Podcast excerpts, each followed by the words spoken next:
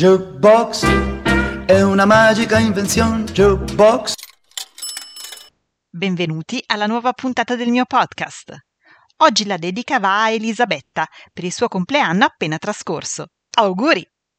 Poiché ella brilla per saggezza e competenza, userò le storie d'arte di oggi anche per rispondere a un quesito che mi viene posto spesso. Come mai nella storia sono annoverati quasi esclusivamente personaggi geniali maschili? Perché l'intelligenza femminile, per millenni, eh, è potuta emergere quasi solo per le regine. Ricordiamo donne potentissime come Cleopatra, Elisabetta I d'Inghilterra o Maria Teresa d'Austria, figure politiche di razza, ma non certo elette dal popolo. Con le rare eccezioni di Saffo Artemisia e poche altre, comunque in perenne lotta con la società. Solo negli ultimi due secoli, e con gran dispendio di fatiche e sacrifici, le donne hanno iniziato ad uscire dall'invisibilità intellettuale. Prima del mio usuale augurio di buon ascolto, vi chiedo se avete voglia di mettere il follow al mio Arju Box, aiutandomi così a farlo crescere. Basta cliccare su Segui, scaricando un'app qualunque fra le tante che offrono podcast e audio. Grazie e ora buon ascolto! Alla fine del 1400 una giovane bolognese di nome Properzia de Rossi mostrò uno spiccato talento nella scultura, tanto da essere definita di ingegno destrissimo dal critico Vasari, in mezzo agli altri illustri di cui egli scrisse. Ovviamente parliamo di uomini illustri.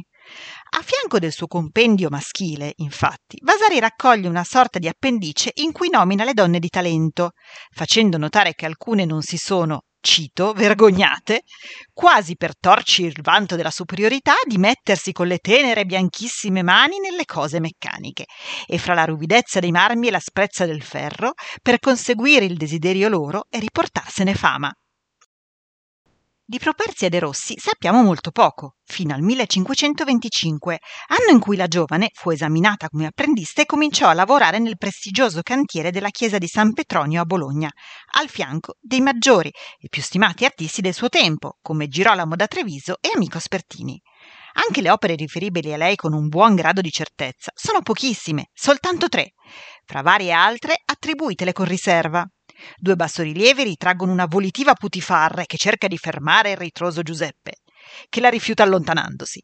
La portata innovativa della sua opera sta nel porre al centro esatto della scena non il casto Giuseppe, bensì la sua prorompente seduttrice sensuale e spavalda, che mostra un'aggressività indifferente ai giudizi dell'epoca. In tal modo Properzia poneva un punto di vista inedito e di grande impatto emotivo, inequivocabilmente al femminile. I colleghi dell'epoca ne furono molto colpiti, seppur in modi opposti. Vasari e Parmigianino ne declamarono il genio e l'originalità, mentre gli altri artisti bolognesi, che con Properzia condividevano il cantiere a San Petronio, se ne spaventarono molto, perché compresero che si trattava di una giovane e temibilissima concorrente. Quindi lo scultore Aspertini con altri fece quello che era prevedibile e vigliacco. Mise in circolo voci denigranti e scandalose che attribuivano a Properzia il ruolo della concubina del suo maestro, lo scultore Malvasia, e soprattutto sollevarono la, a loro dire, ingiustizia dello stipendio che una femmina potesse ricevere.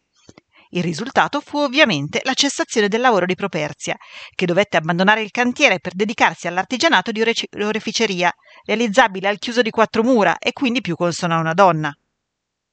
La terza opera accreditata, infatti, è una prova di bravura di oreficeria, appunto. Si tratta dello stemma della famiglia Grassi, nel quale sono incastonati dodici noccioli di albicocca intagliati con figure di santi, due per ogni lato del nocciolo. Properzia riesce a scolpire sui minuscoli noccioli dei frutti delle microscopiche e perfette figure, una diversa dall'altra, un capolavoro che strabilia e la cui assoluta suggestione richiede oggi un ingrandimento a zoom notevole per essere apprezzata. A soli 40 anni, Properzia morì di peste. Quattro giorni dopo il suo decesso, nella Basilica di San Petronio, si tenne l'incoronazione di Carlo V per mano di Clemente VII. Conclusi i cerimoniali e prima di tornare a Roma, il pontefice espresse il desiderio di incontrare la nota scultrice di cui si raccontavano splendide cose e molto restò contrito nell'apprendere che era stata appena seppellita nell'ospedale di Santa Maria della Morte. Paradossalmente, il fatto che la meravigliosa artista Camille Claudel abbia vissuto in anni più recenti, metà Ottocento e meno restrittivi, ha peggiorato la sua situazione, perché ella è stata vista come assai più sovversiva e pericolosa. Camille è il classico caso di enfant prodige, perché inizia a scolpire a sei anni, mentre il fratellino Paul mostra simili segni di genialità componendo poesie. Quando la ragazza ha 13 anni, il padre le procura un insegnante di scultura che riconosce il suo straordinario talento. Costantemente sostenuta dal genitore, Camille Claudel riesce ad affrontare l'opposizione di sua madre, che nutre da sempre un'avversione violenta verso la vocazione artistica della figlia. Camille viene accettata alla prestigiosa Accademia Colarossi di Parigi e riesce in quello che ben poche prima di lei avevano potuto fare. Apre un piccolo atelier con due amiche artiste. Nel 1883 avviene l'incontro che le cambierà la vita. Conosce Rodin, già superstar internazionale, che la prende con sé, sia come musa che come collaboratrice. I due artisti si innamorano follemente, nonostante i quasi 25 anni di differenza, e le opere di entrambi iniziano a virare verso toni sempre più sensuali ed espliciti. Rodin vede chiaramente il talento della sua pupilla e ne scriverà Le ho mostrato l'oro, ma l'oro che poi trova è tutto suo. Camille Claudel, intorno al 1890, è ormai un'artista piuttosto affermata e realizza un capolavoro chiamato La Valse, ossia il valzer, una danza di amore e di morte in una spirale tragica.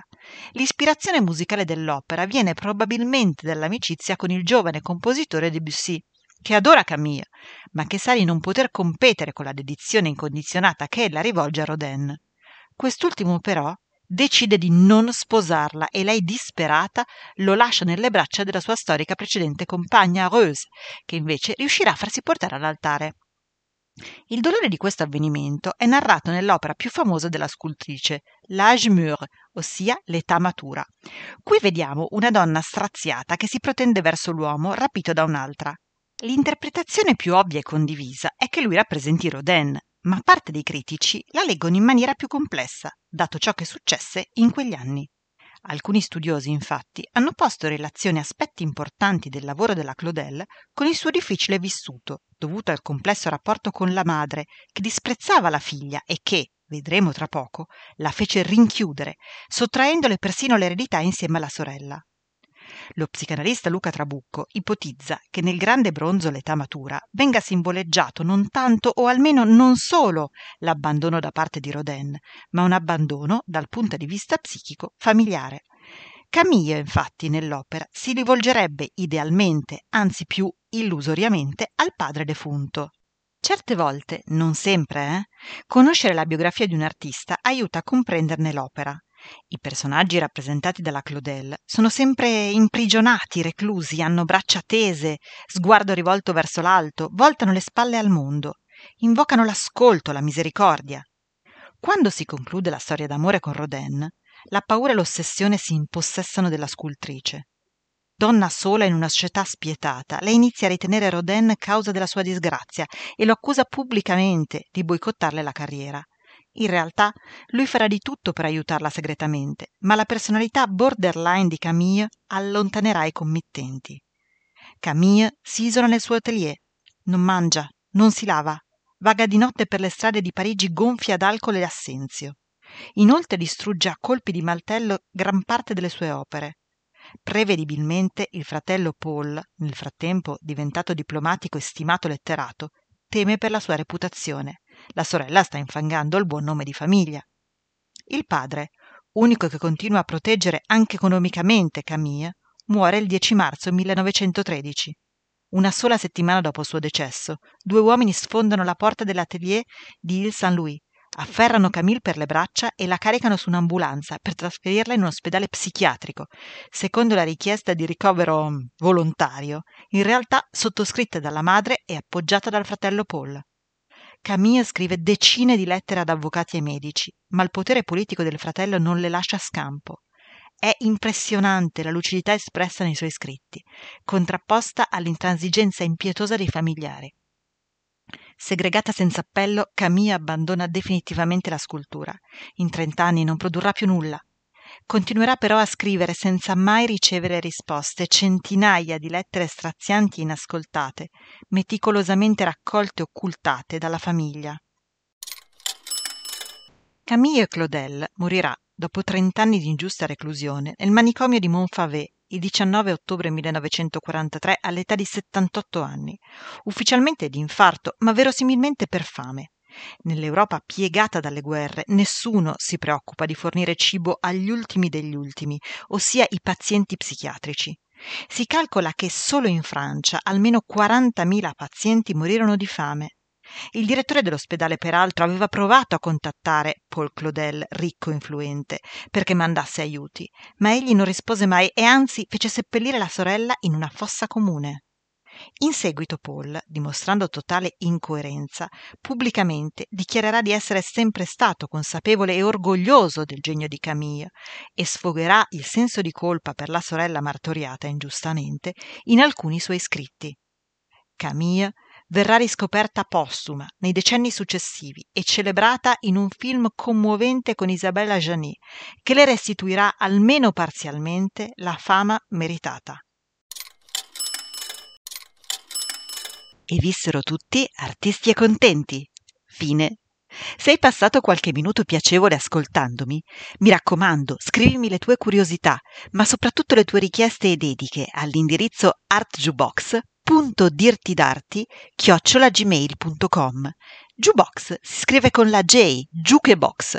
Comunque trovi il mio indirizzo anche nella visualizzazione della pagina introduttiva che presenta il podcast. Ora ti saluto e spero di riaverti con me al prossimo episodio.